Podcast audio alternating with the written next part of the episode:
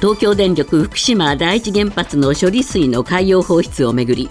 岸田総理は全国漁業協同組合連合会の坂本会長らと今日にも会談し海洋放出への理解を得る考えを明らかにしました。処理水の海洋放出の開始時期については安全性の確保や風評対策の取り組みを確認し判断すると述べるにとどめ具体的な時期の明言は避けています。自民党の最大派閥安倍派のトップに就任した塩谷元文部科学大臣は昨日長野県軽井沢町で行われた派閥の研修会で早ければ今週今月末にも常任幹事会のメンバーを決定し発表する考えを示しました。常任幹事会には松野官房長官や萩生田政調会長ら有力議員5人のいわゆる5人衆が入るものとみられます。オランダのルッテ首相はオランダとデンマークがアメリカ製の F16 戦闘機をウクライナに供与すると表明しました。F16 をめぐってはアメリカ国務省が17日デンマークとオランダによるウクライナへの供与をアメリカ政府が正式に承認したことを明らかにしていました。アメリカ軍と韓国軍は今日から朝鮮半島での有事を想定した定例の大規模合同軍事演習を実施します。韓国の情報機関は演習に反発する北朝鮮が ICBM 大陸間弾道ミサイルの発射など軍事的な挑発に乗り出す兆候があると分析していて警戒を強めています。ロシアの国営宇宙企業ロスコスモスは20日月面着陸前の軌道への移行中に異常事態が発生していた無人月探査機ルナ25号について月面に衝突したと発表しました。史上初となる月の南極近くへの着陸を目指し国の威信をかけて今月11日に打ち上げましたが失敗によってロシアの宇宙開発計画は大きな打撃を受けました。神奈川県厚木市のパチンコ店の立体駐車場で昨日2階に止めてあった車から火が出て他の車両にも燃え広がり少なくとも100台以上の車が燃えました。逃げ遅れた人や怪我人はなく消防車などおよそ20台が出動し火はおよそ4時間後に消し止められました。神奈川県秦野市を流れる水無川で昨日河川敷にいた7人が水に流されたと消防に通報がありました。地元の消防によりますと6歳から13歳の子ども4人を含む7人が怪我をしたり水を飲んだりして病院に運ばれましたが命に別状はないということです。続いてスポーツです。プロ野球昨日の6試合の結果です。セ・リーグヤクルト対中日はヤクルトが1対0で勝ちました。広島対巨人は広島が7対5で d n a 対阪神は阪神が2対0でそれぞれ勝っています。パ・リーグです。楽天対ロッテはロッテが4対3で競り勝ちました。オリックス対日本ハムはオリックスが1対0でサヨナラ勝ちして3連勝。ソフトバンク対西武は西武が今シーズン最多となる17本のヒットで6対4で快勝しました。女子ゴルフのキャットレディースは昨日最終ラウンドが行われ首位でスタートした26歳の蛭田みな美が3オンダ3アンダーで回り通算13アンダーで並んだ西郷真央とのプレーオフを制してツアー初優勝を果たしました。去年の大会を制した岩井千里は通算10アンダーで6位でした。ニュースズームアップ。政府は東京電力福島第一原発の処理水の海洋放出について開始時期を今月内とする方向で最終調整に入りました。岸田総理は今日漁業関係者と面会し関係閣僚会議を経て最終決定する方針です。ニュースズームアップ。原発処理水の海洋放出。いよいよ最終段階へ。今日のコメンテーター時事通信山田圭介さんです。山田さん、今の安子さんのコメントを聞いているとですねもう放出するスケジュールが全部決まってると、こういう感じですね。これはあのもうありきということで言いますとね、この8月の4日に岸田さんがそのマイナ保険と保険証の一体化の記者会見をしましたけれども、はい。実はその頃からですね、もう訪米後にはとりあえず福島に行って、そしてその後、まあ全漁連の人と会って最終的に決着するっていうことがずーっと実はあ霞が関ではささやかれていたんです。でとなるとですねこれまあこの通りに今日以降なったとすればですね、ええ実はもう非常に早い時期といいますかもう今月の初めにはもう完全に、まあ、ある意味フィックスされて決まっていたと。スケジュールはもう決まってたと決まっていたということを私はあの証明すると思うんですよね。そうですかですから本当の意味で、まあ、この時期しかないんだということはもう岸田さんはもうこれ以外の選択肢はないんだと。え特にじゃあなぜこの時期かというと、まあ、7月、8月はいわゆる給料期でですね、ええ。底引き網漁がまあ一応これから再開されると、はい。まあ、それまでしか時期がないんだということだと思うんですけれども。そうですか。え。まあ、結局、アメリカ行って、はい。えーそのおアメリカ、韓国と話してと、こういう話の後は、あっちの方しか見てないんですかね。そうですね、で岸田さんの頭の中には、ですね その海外への対応と、それはこれはつまり風評被害については、中国が非常に厳しく言っている、そして韓国も野党はそれを批判しているっていう構図で、これをまずその日米韓の首脳会談で、ですね、はい。まあ、一度それをまあ封じるというですね、え一つのまあ役割を果たさせて、ですね、はい。そして、いや、日本に帰ってきて、まあ、国際的世論は、国際的にはもう決着してるんだということにして、あとは日本に帰ってきてからなんだけど、問題は、地元の人たちをどれだけ重視するかということについては、今日の昨日の動きを見る限りは、そのご紹介がありましたように、まあ、声を聞かないまま帰ってしまったと。そうですねこれ、漁業者の方、首相誠意ないと言ってるんですけれども、この8月7日の時点で岸田さんは、その漁業者あのあの理解は少しずつ深まってるっていうことも言ってるんですね。で、この時にその全あ県連、県のですね、ええ。福島県のこの漁連の関係者って言いますか、あの会長なんですけれども、会長は、漁業関係者はあのだ何を捉えてそう言ってるのか、私には理解できないって言っていうふうに、真っ向から批判してるんですよね。はい。これ、つい、えー10日ちょっと前の話です。はい。で昨日おそらく会えばまた同じことを繰り返されるということをおそらくですねそういう場面を作りたくなかったので、ええもう岸田さんはそのことであれば批判を受けるかもしれないけどとにかくもう昨日は見るだけ見てに東京に帰ろうと、まあこういうことにこれ実際会ってしまうと、もう抜き差しならない立場に追い込まれるという、こういう不安が岸田さんにはあるんでしょうね。私は岸田さんにはもうそれが一点だったと思いますね。逃げちゃったんですね。そういうことです。はっきり言えば。ええでもし本当に向き合えばですね、またその話を聞かなければいけない。えでも全漁連の人とも会ってですね、でもあもう初めからもう決着するスケジュールが岸田さんのテーブルの上にあるわけですから、えじゃあその地元を聞かないまま始めたということがクリアになりますから、明確になりますから、まあ岸田さんはそれを避けたかったんだろうと、岸田さんの頭の中ではそうだったのではないかという。これ、全漁連と会いますと、で今日まあ先ほどもちょっとご紹介したんですが、このまんまじゃ全漁連の会長もなかなかうんとは言えないでしょうと、そうすると、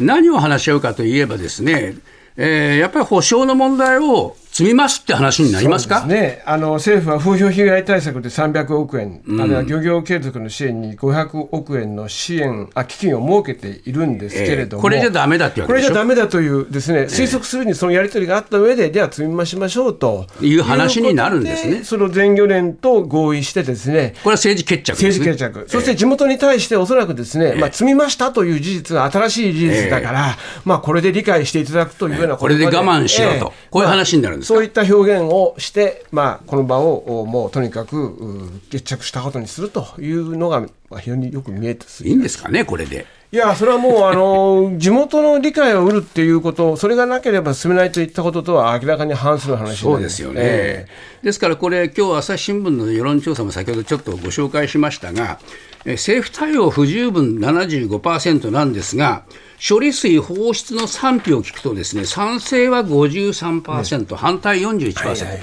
だからまあ、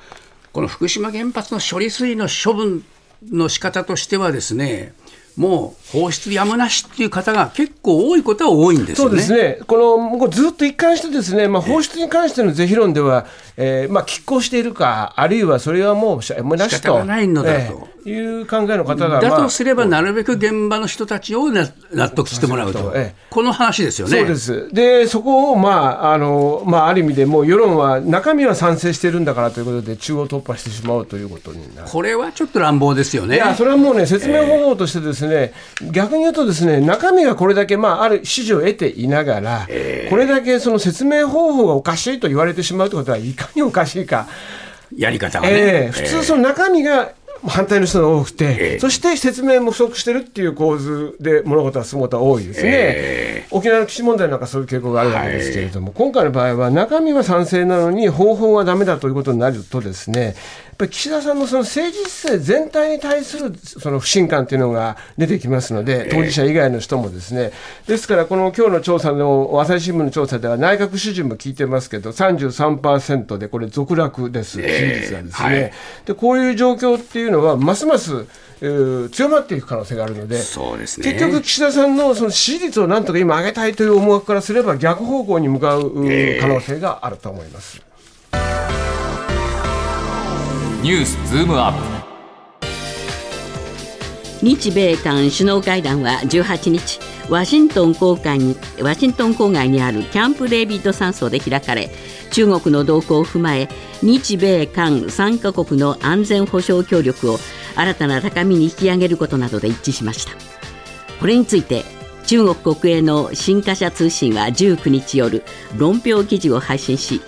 故意に中国脅威論というデマを拡散させたとしミニ NATO を構築する動きだと非難しています。ニュースズームアップ。日米韓首脳会談に中国が猛反発。山田さん、まあ、中国が反発しているっていうんですが表現がですねミニ NATO というね、日米韓をそう表現した表現したんですね。これまでその日米韓の枠組みでですね、主要課題になるということは、まあ、中国の問題というよりも、やはり対北朝鮮ということに対する、まあ、結束という面が大きかったわけですけれども、それだけに、まあ、今回は非常にその対中脅威論に対する対抗軸と、はい、対あの結束ということが浮かび上がったので、まあ、ある意味で中国の反発は、まあ、ある種織り込み済みではあったと思うんですけれども、当然こう言ってくるだろうと、えー、そうですね、えー、で、うん、まあ、その中国の新華通信は、アメリカがアジア太平洋地域で徒党を組むのは、ただ覇権を守りたいからだというわけですが、はい、まあ、これ、日米韓からすれば、中国の覇権に対抗する必要が今、非常に大きな課題であるという、まあ、それは国際情勢の中から生まれてきた現在の状況であるということは、えー、まあ、その賛否はともかく、そのやろうとしている中身は非常に明確になったと思います、そうですね、えー、どうなんでしょうかね、まあえー、米中の争いの中に、日本と韓国がまた組み込まれてきたぞっていうのが中国側の感じですか、うん。えー、でこの指摘はですね、実はあのある種正しい面もあって、えー、なぜそうかといいますと、今回のアメリカがこのやはり主導した形で、えー、日米韓の枠組みを対中政策にでも使ったということについては、もちろん今世界、世界の情勢そのものがアメリカと中国との、まあ、いろんな意味での経済も軍事面でも覇権争いをしているわけですけれど、もう一つはやっぱりバイデンさんは来年のですねやっぱり大統領選挙というのを意識していて、で大統領選挙を意識する以上、ですねやっぱり共和党以外の無党派層とか、はい、まあ、民主党支持層の中にも中国に対して厳しい見方をしている人が多いわけですから、まあ、そうした人をつかむために、自分はやっぱり対中政策でリードしてるんだということを、この日米韓の国際舞台の場を使って表明しようと。ですから、まあ、キャンプ・デイビッドという場を使えばですね他の場所でやるよりも、まあ、アメリカの国内のメディアもですね、えー、非常にこの注意を払ってくれるだろうと、はい、まあ、そういう意味ではこれ終始バイデンさんのまあ、意向で動いた、まあ、バイデンさんにとっては非常に、えー、望ましい展開だったんだろうと思うんですが、えー、そこに日本がどう、まあ、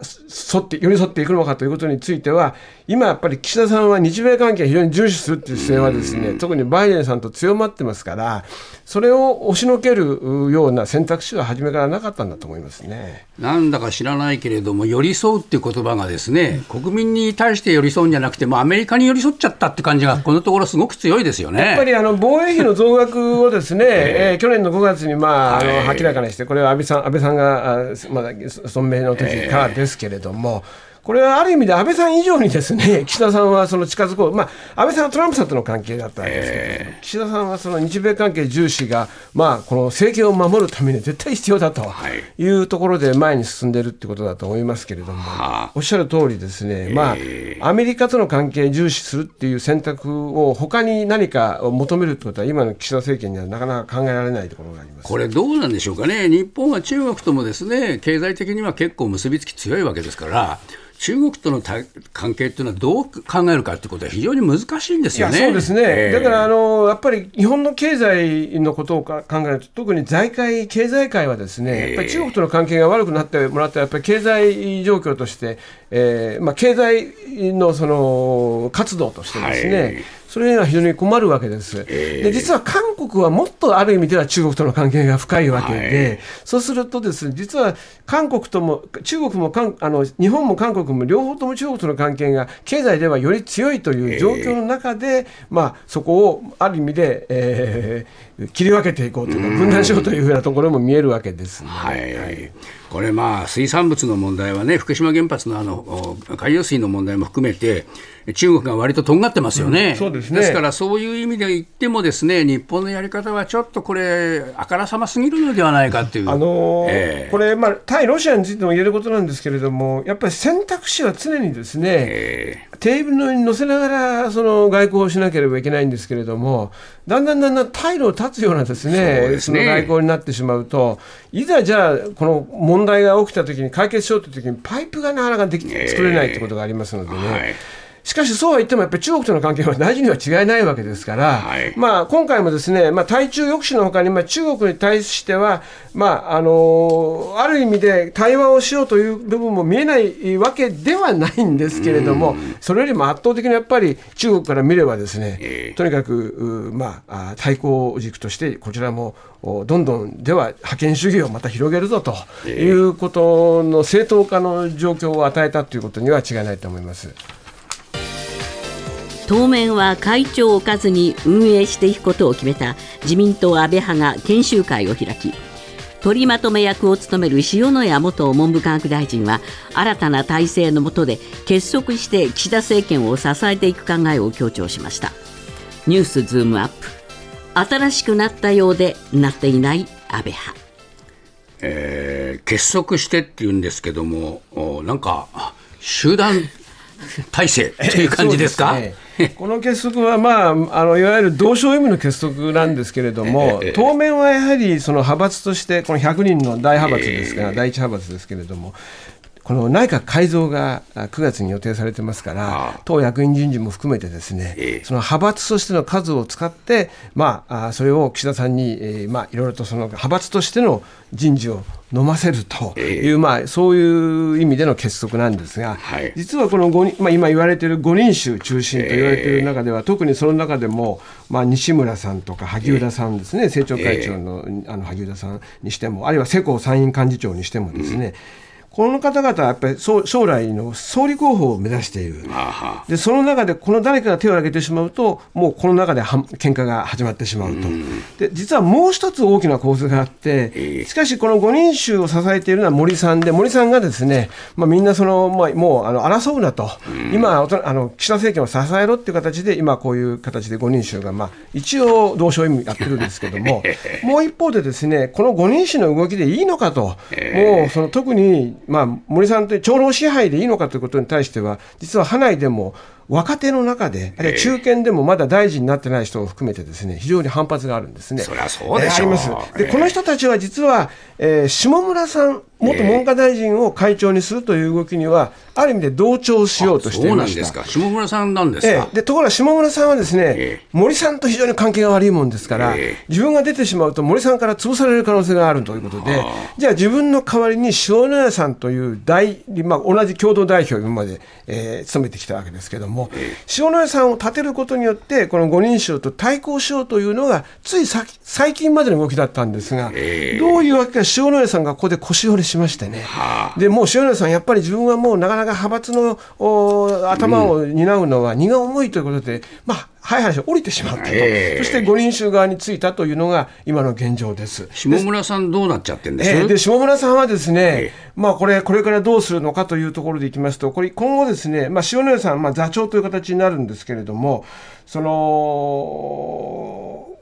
これから常任幹事会というですねこのまあいわゆる意思決定機関を作るんですね。でここに、まあまあ、いわば取締役会のようなものですけれどもそこに下村さんが入るのかどうか。ここが一つポイントで下下村さんが入れば若干下村さんたちの意見も反映されるんですけどどうも今のだと入りそうにないと。森さんはこれ、あのね、えー地方の新聞のインタビューで結構ああえげつない話してますよ。ええええそうですね、であの下村さんについては、ですね地元のその北国新聞、これ、石川県の大きな新聞社ですが、えー下村氏はなんとか私を派閥の会長にとお願いしてきて、で今までのご無礼をお許しくださいと土下座までしたんだと。こんなことを森さんが言ってるわけでしょ？えーで森さんはまあ帰ってくれと追い返した、だから、まあ、許さないんだという姿勢をはっきりしている、したがって常任幹事会の中にも入れるなというのが森さんの強い意向ですので、ね。こんな話が表に出てくるってね、下品な話でしょ？話です。え？で、これはですね、いずれにしても総裁選挙来年ありますから、ここで誰かが手を挙げるかどうかで、5人衆が挙げるかどうか、私は今注目はむしろこの下村さんがですね、これじゃおかしいじゃないかという人を派内から、こう、今大体10人から14、5人か言われてるんですけれども、もっと増やして、もう私は出ると言って、派閥を割るぐらいの気持ちで手を挙げるかどうか、まあ、ここはまあ一つ、下村さんもこれはね、惨めですよ。そうですこんなことを言われて、ねえ、このまま引き下がっていると情けないじゃないですか。ちなみに、じゃあ、本当に総裁選挙に出るぐらいのもう意気込みでいくのかどうかところについては、今のところ、下村さんは何も答えていませんが、いずれは、えー動き出すこともあるんじゃないかというふうに見るう党の5人衆ではない、えーベテラン議員もいることはいるわけです。そうですか、はいなんかしかしみんな年を取って、ええ。ーちょっとこの老朽がさらされてるという感じがありますね。ただ私、もう一つ裏側から言うと、やっぱり派閥ってのはいずれ終わるわけで、で世代も交代するので、まあ、これ、揉めるならどうぞ揉めていただいて、ですね、えー派閥どうぞ分裂してくださいということも、ちょっと皮肉を込めて、あるいは本気で言いたくなるような状況なんですが、当面、今出てることは、なんでいまだにこんなことを永田町はやってるのかという、最大派閥ですはい。よ。政治に対する不信感しかつまらない。恥ずかしい。はい